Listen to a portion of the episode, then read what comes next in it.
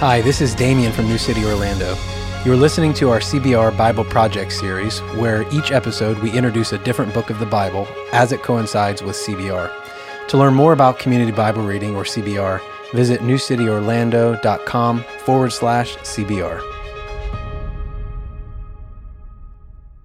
Well, this is Benjamin Kant, and I'm here with Nate Claiborne, and we are going to discuss the Gospel according to Matthew.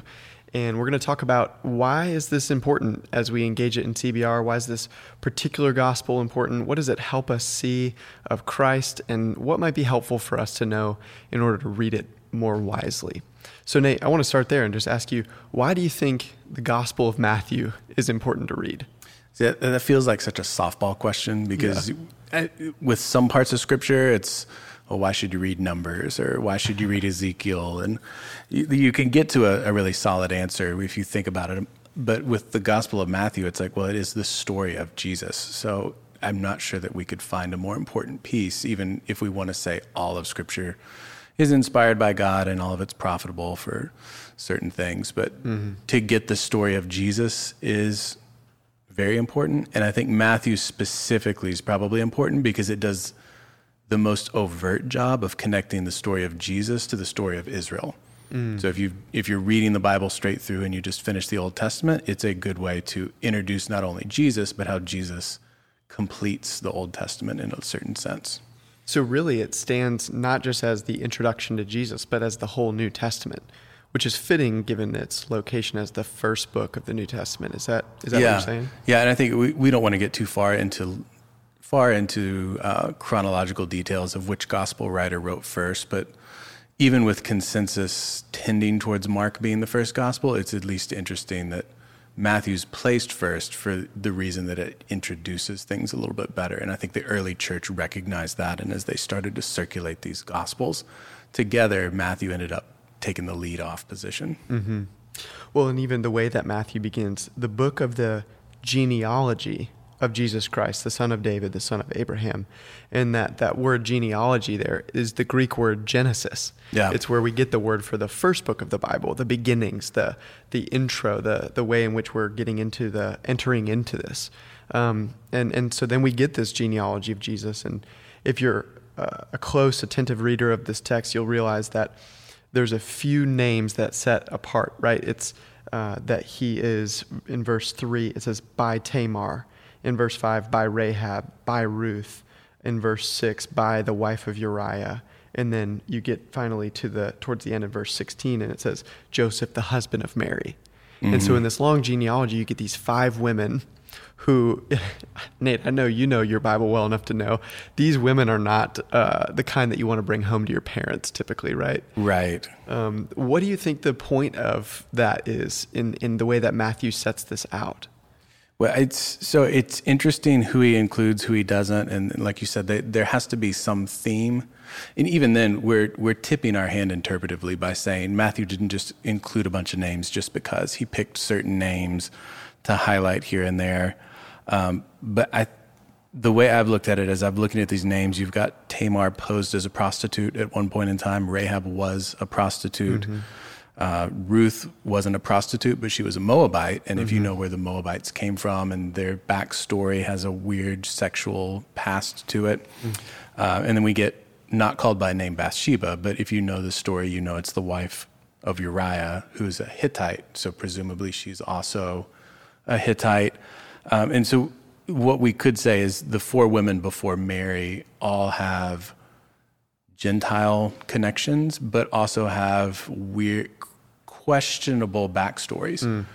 sometimes leaning towards the sexual. And so when Mary is a 13, 14, 15 year old pregnant girl, uh, and that's going to overshadow her for the rest of her life. Like, mm-hmm. regardless of who Jesus becomes, people are always going to remember, oh, well, she's the girl that got pregnant and mm. wasn't married to Joseph yet. And she says it's the Holy Spirit, but who can believe something like that? And so I think it prepares you for God works through these types of stories. Mm. It doesn't make them automatically wholesome in some cases, mm-hmm.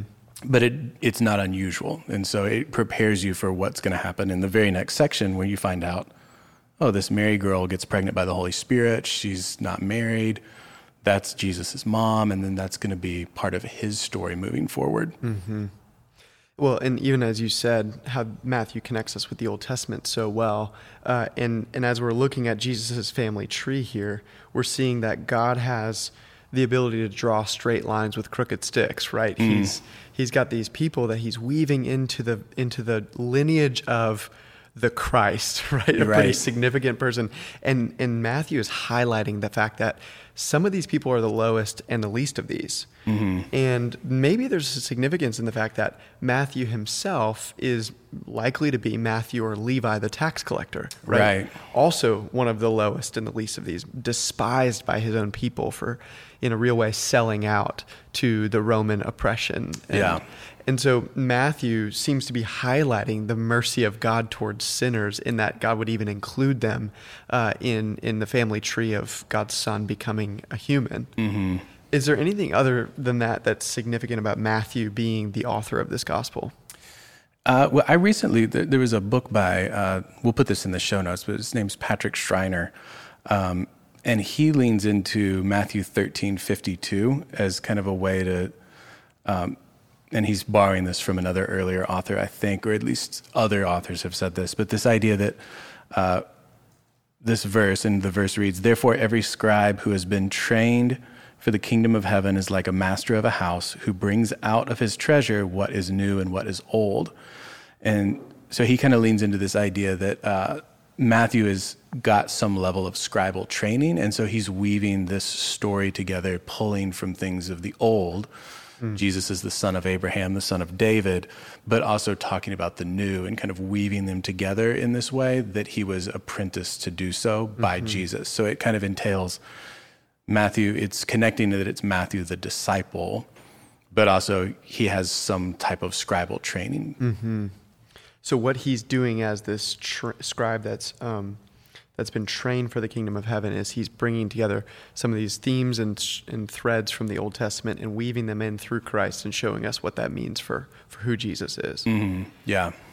And as you as you discuss that, I want to hear as we're about to embark on reading through Matthew, um, what are some things that would be helpful for us to know, maybe about the structure of the whole book, or that would give us a, a, big picture? So as we're reading through the, you know, so we don't lose the forest for the sake of the trees, if you will. What are some things that would help us as readers make sense of the gospel?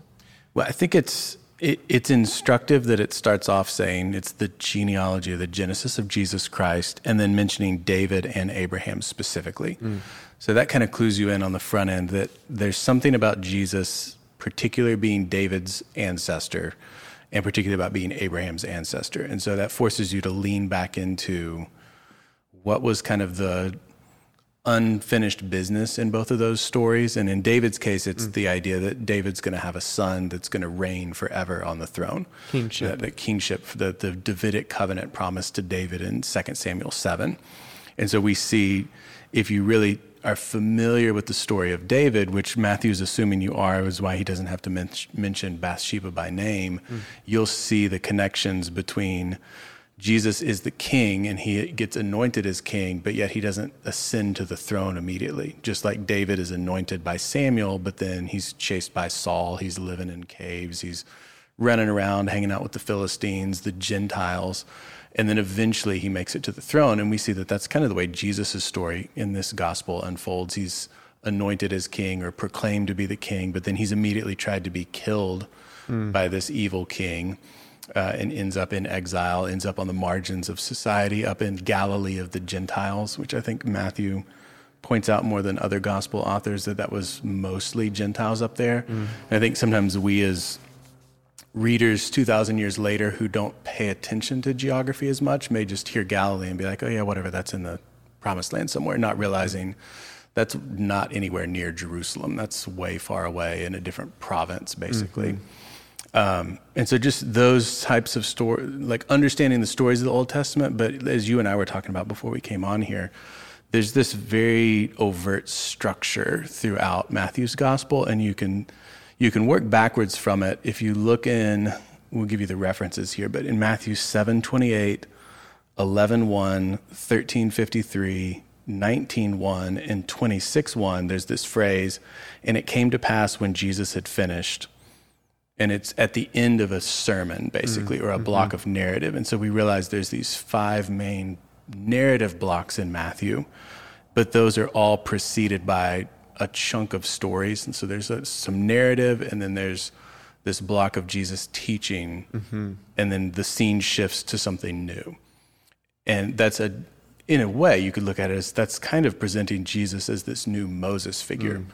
He's you have the five books of Moses are foundational to the Old Testament, and now you have these five teachings of Jesus as foundational to the New Testament. Mm-hmm. But then you also, if you think about Jesus' birth story and you think about Herod and Jesus escaping into Egypt to get away from Herod, and you think about G- Moses' birth story of escaping from Pharaoh and just sort of these resonances that seem very overt. Um, but even when you get to the Sermon on the Mount, we think of the parallels of the story. Moses goes up onto a mountain and receives the words of God, but now it's actually the disciples who go up onto a mountain and receive the words of God. Mm-hmm. But now it's God with us, God in human flesh, God among us. It's not God in the cloud writing with his finger onto these tablets. It's Jesus in flesh and blood. And so, in a sense, the disciples are taking the place of Moses wow. in the Sermon on the Mount. Yeah. It's always amazing to me the when you can kind of zoom out and see the architecture of a whole book mm. and how this gospel is truly mastermind, right? I mean, there's there's not this sense of when I sit down to write a paper, oftentimes it's like flow of consciousness, and then I edit some important pieces to yeah. make sure it makes yeah. sense, right? Uh, whereas Matthew and, and, the other authors of the, the Bible are so meticulous and nuanced, and, and every single word, every single way they like frame things out has so much so much significance to it. Mm-hmm. Um, and so, if we were to zoom in on there, you've got these five teachings of Jesus maybe the most famous one, the first one, which is the Sermon on the Mount, right? Um, chapters five through seven, and Jesus is teaching on what does it mean to be in the kingdom, to enter into the kingdom, right? This, this, uh, the Beatitudes it begins with. The blessed are the poor in spirit. These mm-hmm. are the mm-hmm. types of people that are living in the kingdom, right? Um, and then we move on from there. He's got in chapter 10 this kind of missionary teaching as he's teaching about how to expand the kingdom and, and sending his disciples out chapter 13 you've got the parables of the kingdom right the kingdom of god is like a treasure hidden in a field or something on those lines um, and then in matthew 18 through 20 uh, the fourth teaching is this kind of upside down kingdom mm-hmm. that the mm-hmm. way in which jesus rules as king and the way in which people live in his kingdom is quite different from the way that gentiles king, gentile yeah. kings rule um, that the greatest among you is going to be the servant of all uh, Jesus himself, the king, modeling that first and foremost. And then we, the final one, the fifth one, chapters 22 through 25, is this kind of clash of the kingdoms, and you get the woes, and you get these really difficult to understand kind of section of, of the Gospel of Matthew before his betrayal and crucifixion, but but seeing the kingdom of Christ and the kingdom of this world clashing with one another. Yeah. Yeah, it just it's interesting if you if when you find those little keys of themes that unlock this substructure that's there. It just makes me think about it, this is one of the reasons why of the writing of commentaries on the book of Matthew or any book of the Bible there there really is no end and yet at the same time we could always use another deep engagement with the text because there's just so much there to uncover it's mm-hmm. it's not like you you read it once and now you've got it down it's a there's a depth and richness that is not what we find in modern writing in a lot of cases and mm-hmm. so it's worth wrestling with over time. Mm-hmm. Yeah, one of my favorite ways of understanding that is that the Bible is meditation literature, right? That's the genre it's written in, and so it it opens itself, it unlocks, uh, it it kind of expounds itself to those who meditate on it, which is reading and rereading and rereading and rereading slowly, meditatively, right? Um, and without that, we we won't have the understanding that that these texts have for us. So, as we kind of transition towards what does this actually mean for us now? Like, what might Matthew um, uniquely say to us as the people of God in the 21st century? Well, I think he, it, the, the, idea that Matthew is a disciple and he's a disciple who has these, this scribal background or the scribal ability is he's trying to call other people to be disciples like him. So he's, in a sense, modeling how we follow Jesus by paying close attention to what Jesus said and did. Mm. And so for us today, it's still the same thing. How do we follow Jesus? We pay close attention to what he said and did. Mm-hmm. And Matthew gives us a good broad range of all of that with the addition that Matthew not only helps us see what Jesus said and did on earth, mm-hmm. but if we really think Christologically, Matthew can help us unlock what Jesus said and did through the Spirit in the Old Testament as well, and mm. helps us be better readers of that story. Mm-hmm. So it really, it's kind of forward and backward looking at the same time. And so Matthew invites us into what it's like to be a scribe, one who pays close attention, who is going to be uh, taking words really seriously. Mm-hmm. Um, as we try to understand Jesus, we're going to need to take Jesus' word seriously. Right. So, Nate, as we kind of draw towards a close, what's your favorite part of Matthew? What are some parts that particularly resonate with you? Well, I always enjoy the, around this time of year. We're getting close to Christmas, really mm-hmm. leaning into the the birth story, and just feel like there's always something new to see there. Um, and I I try to just in teaching with students, we go over this a lot of times, but really try to actually live inside what it would have been like and how um, what would it have been like to be Mary, for instance, or what would it be mm-hmm. like to mm-hmm. be Joseph, and just thinking through how it would have felt to hear this news that we feel like, oh, I've heard that before, but like this was really good news. God with us, Emmanuel has come, mm-hmm. but not in the way you expect. It's a pregnant teen mom, mm-hmm. and it's people who live on the margins of society. He's not being born into a palace; he's being born into a manger. Um, and just really the, the, the first chapters, I feel like I always see something new when I'm reading through it. And uh, one of the things that stuck out to me recently was when it talks about Joseph in verse 19 of chapter one. Um, this idea that her husband Joseph, being a just man and unwilling to put her to shame, resolved to divorce her quietly after he's found out the news that she's pregnant. And I think it just it causes us to rethink what we think about justice and mercy because if he were being just, it seems like he would have enacted whatever punishment was deserved. Mm-hmm. But yet he's being called just and is showing mercy at the same time. And it just clues us into this idea that early on we can't use Jesus or any part of Jesus' story to pit justice and mercy against each other as mm. if they're at odds. Somehow they are entwined together. And we, we see that right in the first chapter. And then you can kind of trace it out from there. Yeah, that's powerful and we get to meditate on these passages as we prepare for Jesus, uh, the coming of Jesus, Advent, and then Christmas, of course. Um, well, so you chose a favorite text from the beginning. I'm going to choose mine is from the end, uh, the very end, that is, um, in Matthew 28 uh, in verses 18 through 20. This mm. well-known text, right? We, I'm almost hesitant to call it the Great Commission because then people just immediately have this preconceived notion of what I'm, what I'm going to talk about, you know, world evangelization or something like that. Even right, though that's right. a really important piece of what this text is urging. But I do think the the fact that this whole book began with telling us that G- who Jesus was. First of all, his name, Jesus for he will save his people from their sins, right? But then, second of all, in that very passage, it talks about how Jesus is Emmanuel, God mm-hmm. with us. That in, in verse 123, we see um, this picture of Emmanuel, God with us. God comes to us as Jesus, right? But then when we get to the very end, we see the promise that ends the entire book. Jesus makes this promise to his disciples when he's up on the mountain and he's giving them the Great Commission, and he says to them, and behold, I am with you always to the end of the age. And so we begin with God with us as Jesus, and we end with Jesus with us as God, mm. right? This one yeah. who's got all authority in heaven and on earth, the one who's been crucified and risen again, the one who has the authority to send out the, his disciples to say, Go and make disciples of all nations, because all nations belong to me. Um, and, and then this, uh, I, I think particularly I've been reflecting a lot on baptism and what it means to have uh, the name of God put on us. Mm. Um, particularly at the end of our worship services, and, and many Christians have done this throughout history, that we end worship by putting the name of God on people by giving them what we call the benediction, right? Uh, the Lord, Yahweh, bless you and keep you. Yahweh, make his face to shine upon you and be gracious to you.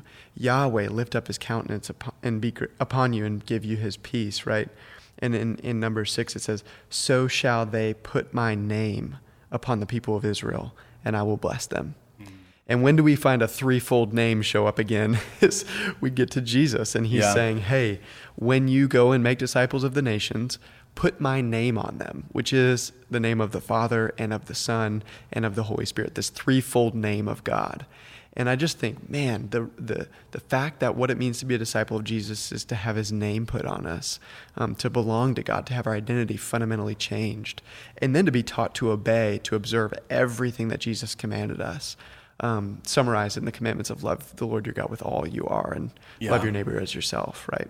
Yeah, and I think I, I've always struck by that passage too about how it's the singular word name, but then three people are listed, mm-hmm. and it's a lot of times you get people saying, "Oh, there's no the Trinity's not in the Bible," and then sure, the word Trinity's not in the Bible, but if the parting command of Jesus is for people to baptize in the name, and then he lists Father, Son, and Holy Spirit. If there are three people who share a single name, you have tr- you have diversity and unity in one. You have three persons, one God, being affirmed implicitly just in the concept of it's only one name of God, mm-hmm. yet it's the name of Father, Son, and Holy Spirit. Yes.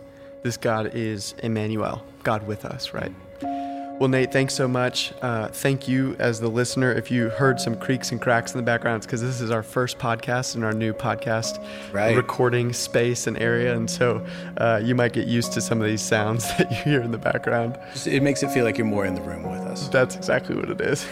well, we hope that this will be helpful for you as you delight in and meditate on and live out the Gospel of Matthew as we're engaging with it as a community in community Bible reading together. Thanks so much for listening.